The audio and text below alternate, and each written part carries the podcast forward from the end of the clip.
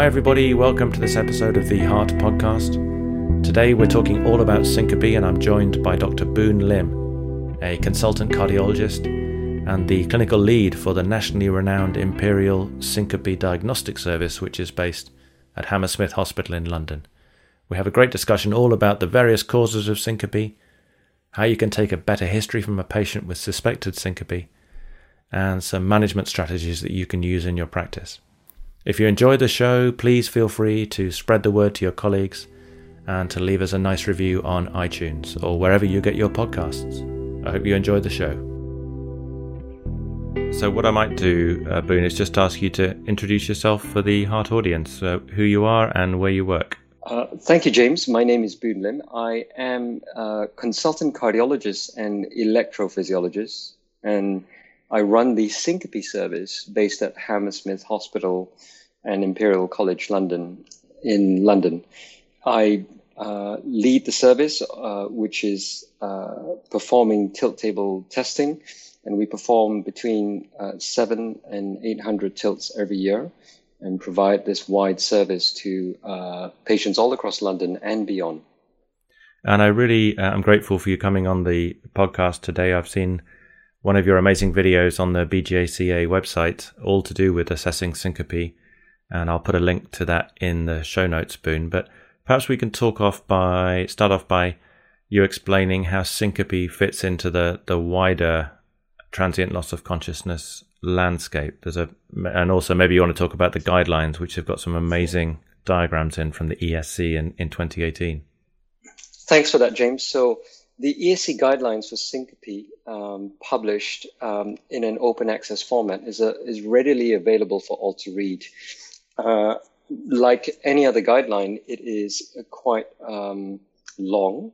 But the wonderful thing about this guideline is that it distills a lot of the text into very nice color coded, almost a traffic light system of uh, pathways um, and flow diagrams.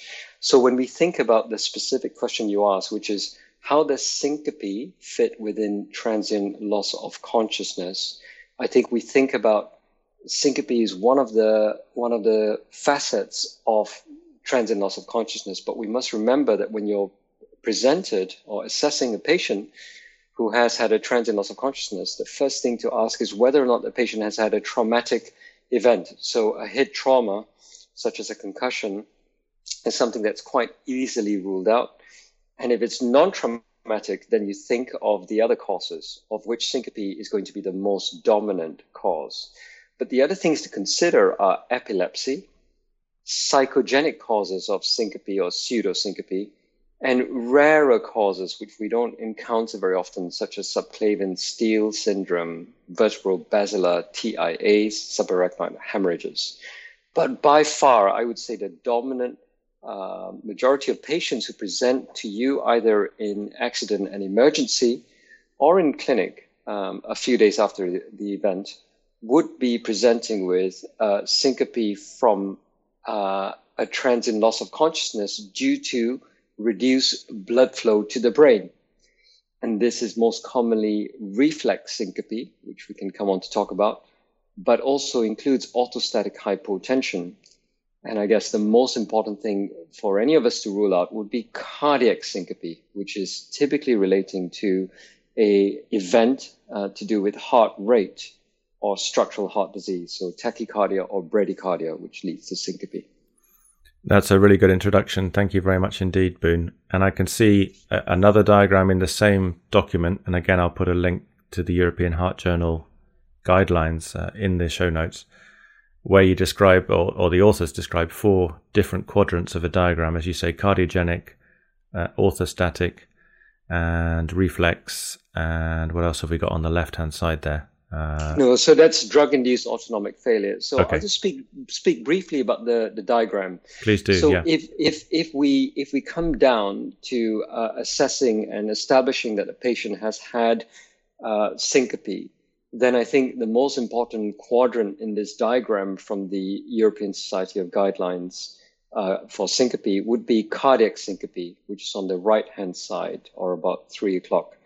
And this is cardiac syncope where you need to think about excluding arrhythmia cardiac structural heart disease such as uh, aortic stenosis, um, and um, with arrhythmia including bradycardia as well. And this is, uh, I guess, the most important thing to exclude first, because cardiac syncope is a thing that can lead to morbidity and mortality if undiagnosed. We'll come on to diagnosis in a short while.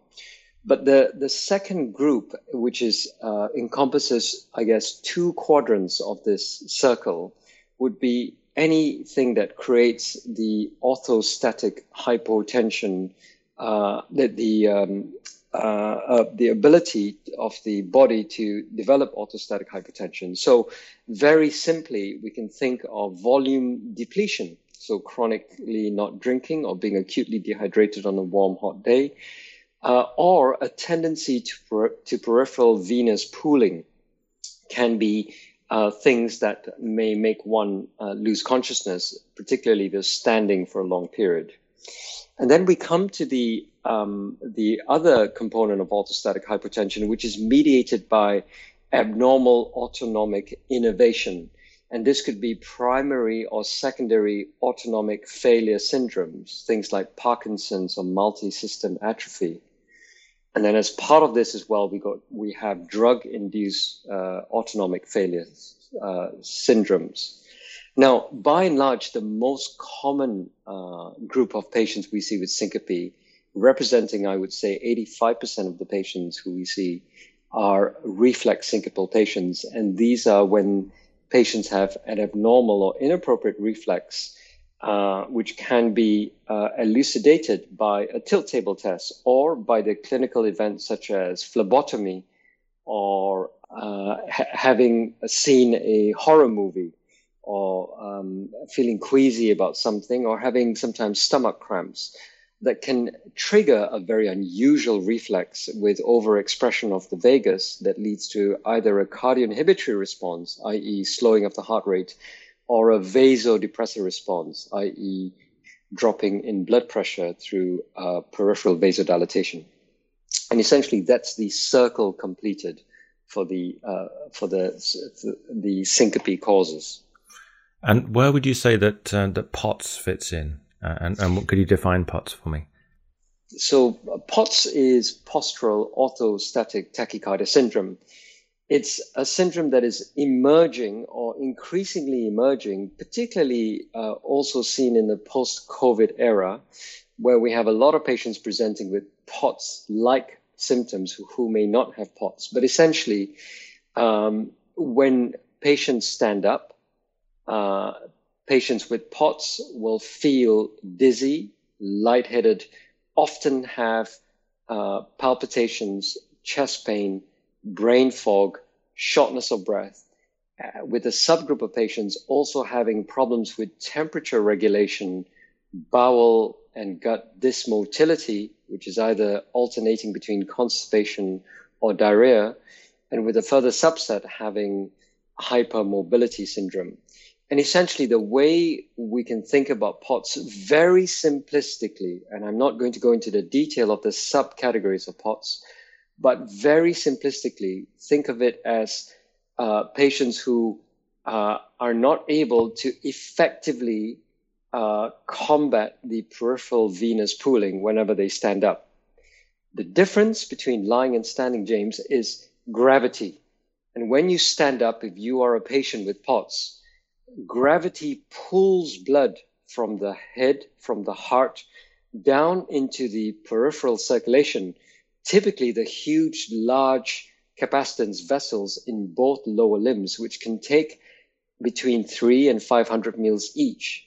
So imagine if your cardiac output or your circulating volume is five liters. When you stand up, you might drop to four liters because you've had now one liter parked away in the peripheral system and that uh, then leads to the heart having to work much harder to maintain that cardiac output because the heart is emptied to the tune of something like 20% of the circulating volume. And so the heart's natural response is to maintain that cardiac output, which is a product of stroke volume, which is reduced, and heart rate, which needs to increase. The patient then develops this tachycardia.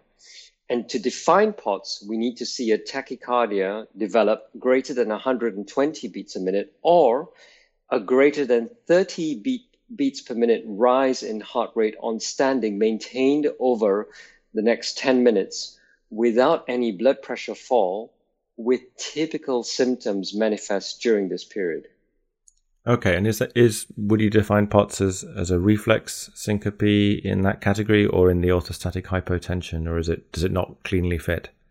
It doesn't cleanly fit in either category. I would say it fits more with orthostatic intolerance, and if you'd look physiologically at what's happening, uh, again, very simplistically, James, because there are other subtypes of POTS, but I'm going to focus on the majority of the POTS patients that we see would be to do with orthostatic intolerance with a reactive over exuberant adrenergic surge to maintain sinus tachycardia.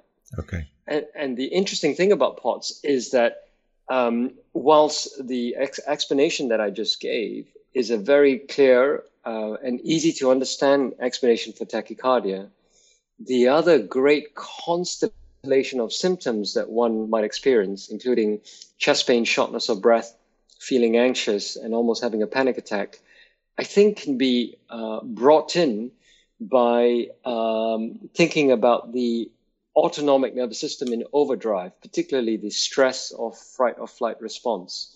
Because when you have so much adrenaline in the system, it's no wonder you have an increased respiration rate, an increased feeling of anxiety, tremulousness, and sometimes even chest pain.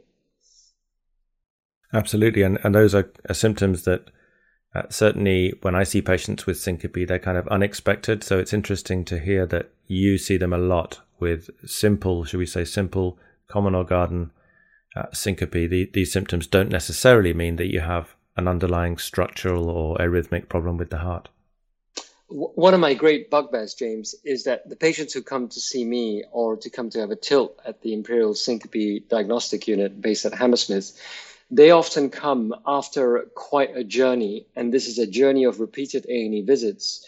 And when a patient presents to the casualty officer with palpitations, feeling a bit tremulous and anxious, um, with shortness of breath and chest pain, it's very easy to write this off as a panic attack or an anxiety attack.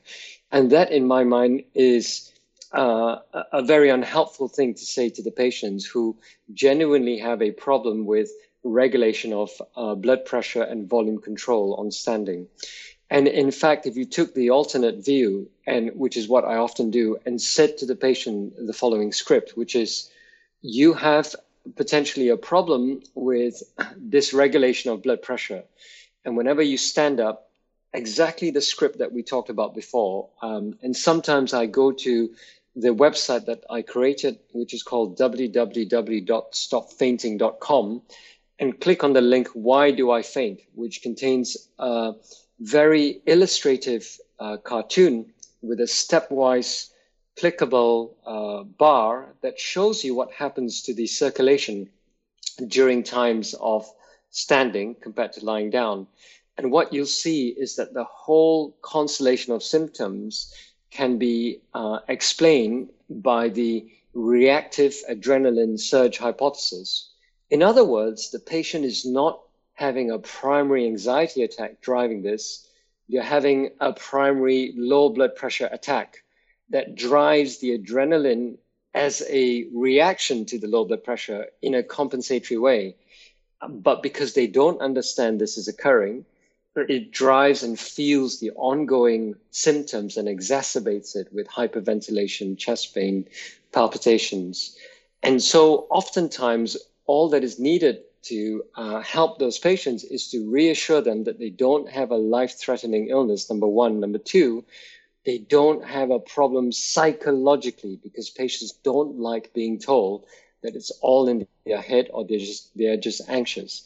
They're anxious for a reason. And the reason is that they have the tendency to pool blood and the simple maneuvers such as increasing fluid intake, increasing salt intake where appropriate and where the patient's resting blood pressure is low or low normal and performing isometric counterpressure maneuvers and considering compression stockings are all simple conservative strategies that can help these patients improve their symptoms by a long way. Brilliant. And let's let's step back a little bit, Boon.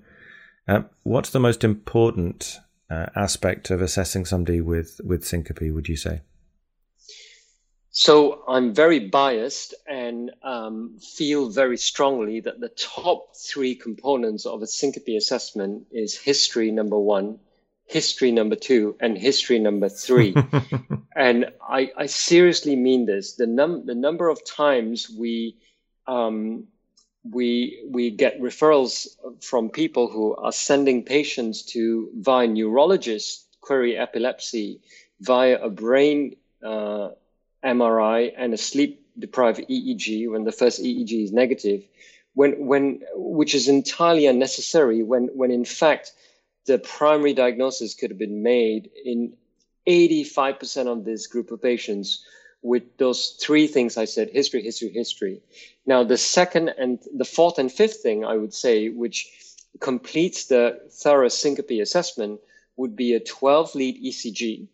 And even if you're a generalist or non cardiologist, look at the automated algorithm on top. It normally gives you a PR interval, QT interval, uh, and it normally says normal sinus rhythm. That's what most of the ECGs that I see say. And actually, even if you're not confident, if you take the history, you see a normal sinus rhythm ECG, even if it's via the automated algorithm, and you do a lying and standing blood pressure, that completes the syncope assessment. And I guess obviously an examination as well of the heart to exclude cardiac yes. causes. So, yeah. so the examination of the heart uh, um, uh, is mainly to exclude a cardiac murmur of aortic stenosis. And I'm sorry I didn't mention that, but as part of the physical examination, which is lying and standing blood pressure, put a stethoscope on the chest and listen to the murmur of aortic stenosis. Oftentimes, if the murmur uh, or if aortic stenosis is the cause for syncope, you will see an abnormality on the 12 lead ECG with left ventricular hypertrophy, and you will detect a sufficient enough murmur. Perfect. And can we talk a little bit more about the history? Um, how do you go about taking it? In in, the, in your video, you had very specific questions that you tend to ask patients that can often bring out really important features. Okay, so it's a it's a great question, and one of the challenges in history in the world of general practice is the 10 minute consult. Uh, similarly, in A&E with a triage-based system with people heaving out of the waiting room, it's also the challenge of a very short consult.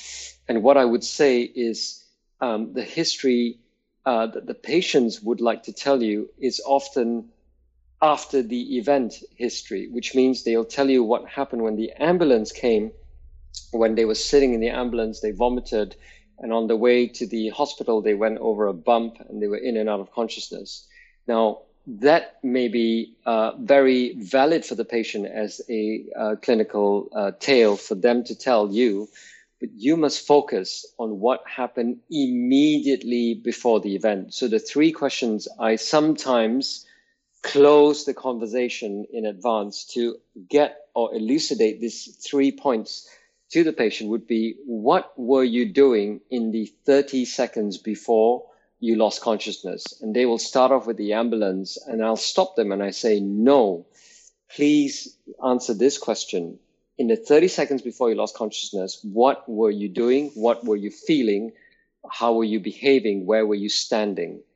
Uh, what was the temperature of the room? What was the season? Uh, and then once I've got that history, I then go back to the next or the preceding day or six hours before the event.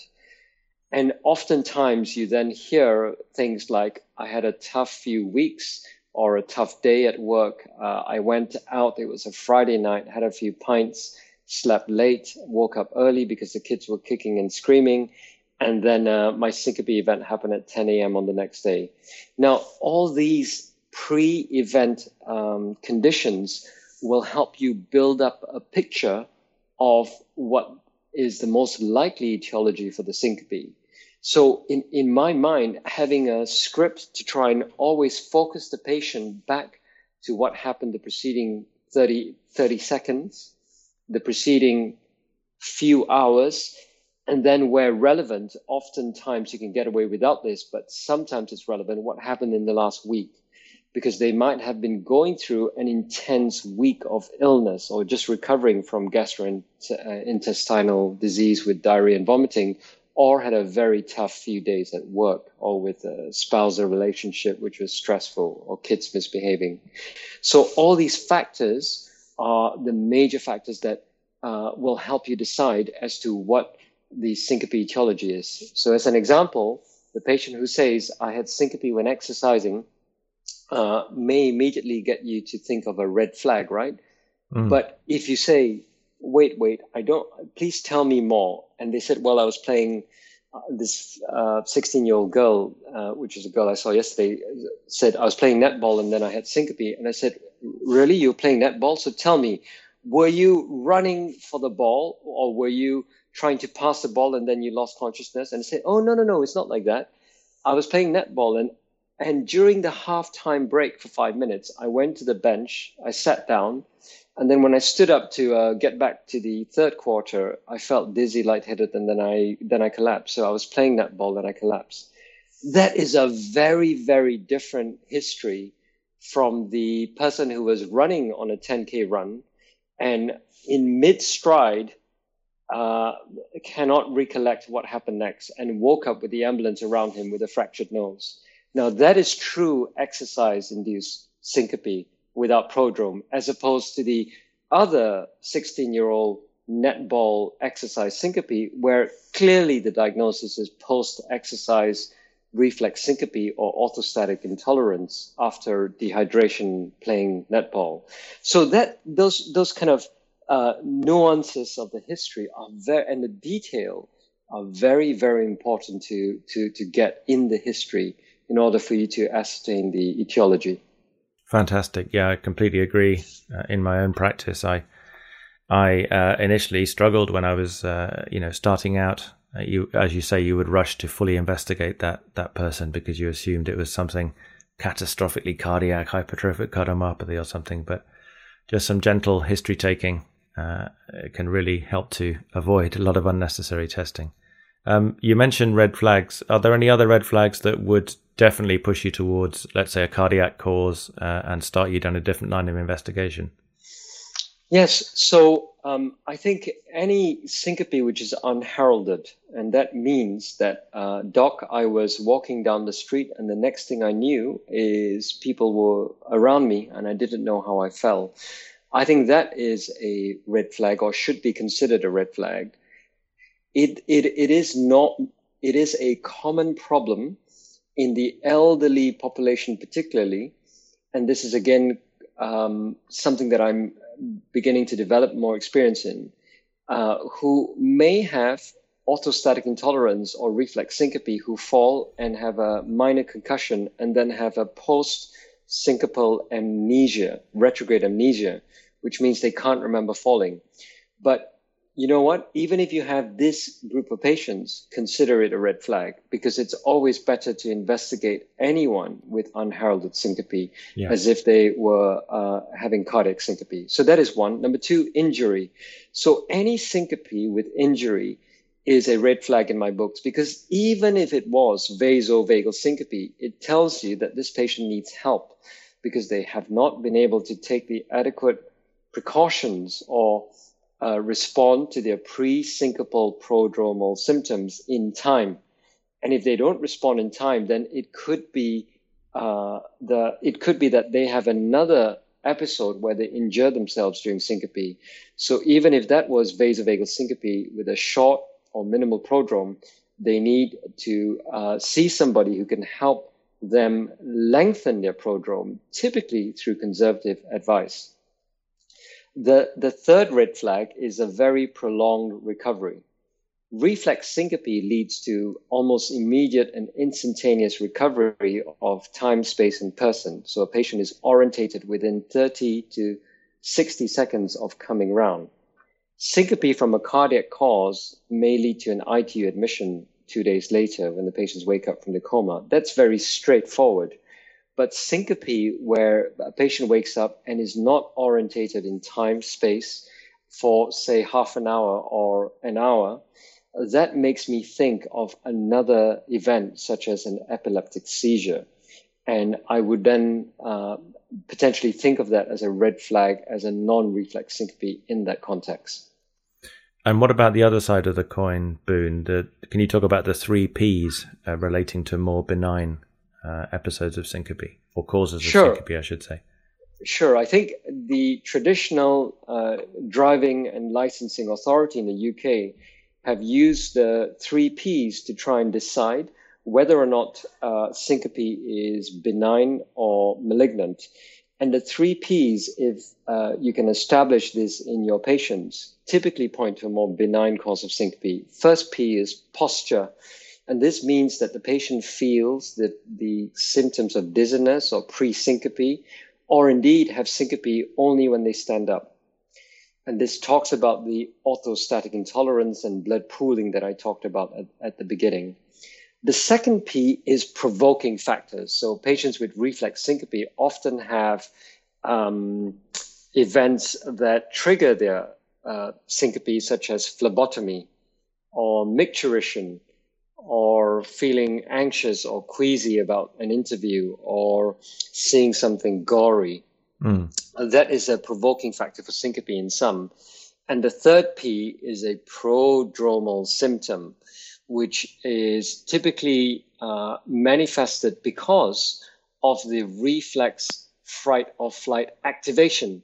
And that includes uh, the shortness of breath, palpitations, feeling sweaty, feeling warm, feeling a bit nauseous, feeling lightheaded. These are the three Ps that point towards the diagnosis being uh, a, a, more a less complicated uh, syncope, which is more benign. And generally, coming back to the driving authorities within the UK, if you present with three Ps and your faint occurred while standing, um, you are typically allowed to continue driving provided you understand the diagnosis and how to take the measures to combat further events. And before we talk about measures, both conservative and, and non conservative, Boon, can we talk uh, briefly about the use of, of, tilt testing in your practice in particular? Sure. Um, tilt testing uh, is uh, a test that uh, lies the patient down on the table. And after a five minute supine uh, measurement uh, re- with repeated measurements on a non invasive continuous beat to beat blood pressure cuff with heart rate um, recorded on a two lead ECG, we tilt the patient upright. So after five minutes, the patient is tilted from zero degrees flat to 70, 70 degrees upright and held in that um, semi upright position for 20 minutes. The whole tilt test lasts for 35 minutes. And after 20 minutes, if the patient is not responding or not manifesting any uh, blood pressure or heart rate response, uh, 400 micrograms of sublingual GTN uh, is given to promote vasodilatation. Now, the tilt table test is a very good orthostatic challenge and done in the correct conditions, which is a, a fasting state for four hours, and in a room that's not too cold that provokes uh, vasoconstriction, um, and with minimal stimuli, i.e., a dark, quiet room uh, we can often provoke the patient's symptoms and make a diagnosis of syncope. One of the um, conflicts here that you might, uh, or that I might just ask on your behalf, James, is that hang on a minute, I just said at the beginning that with history, history, history, clinical exam and ECG, you should be able to make a diagnosis in 85% of patients. So why do we need a tilt? Mm. And the and the answer to this question is that not not everyone can make that history uh, diagnosis or take the history in that way. But number two, the tilt in my uh, experience, and certainly in the group of um, nurses that I've trained at Imperial to do the tilt, becomes a very very useful therapeutic tool. And this has been um, published on one or two occasions. We are working on Imperial on the therapeutic tilt but actually will often see and reap the benefits of this for the patients because when they attend the tilt and can experience the symptoms of, let's say, shortness of breath or chest pain and pre-syncope during the tilt, they can then realize fully that they're not about to die.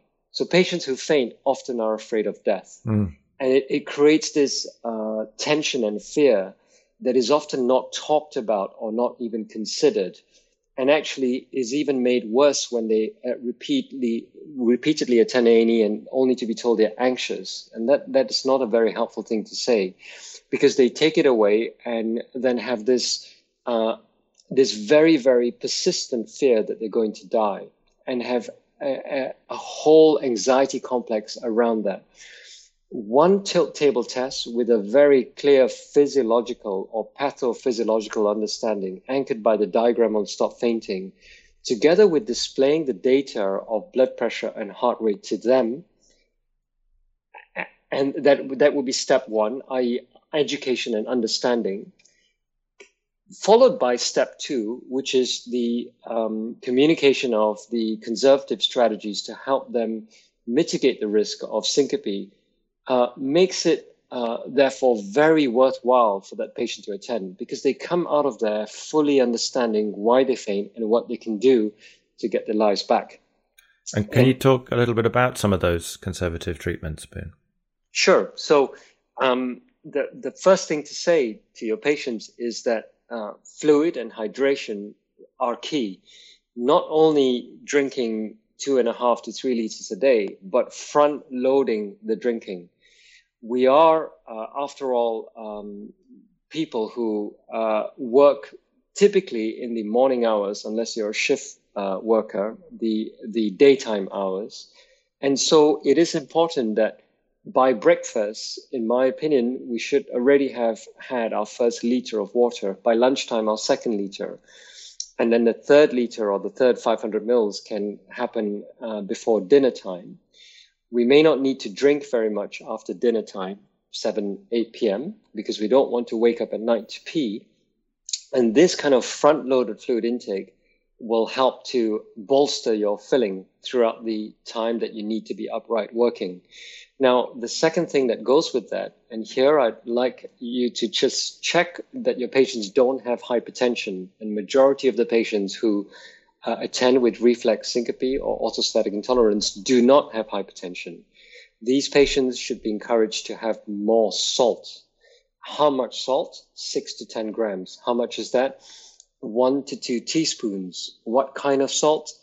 ideally a more complex salt rather than the white processed stuff in the bottom shelf of the supermarket, something like Himalayan pink ground salt or some other complex salts.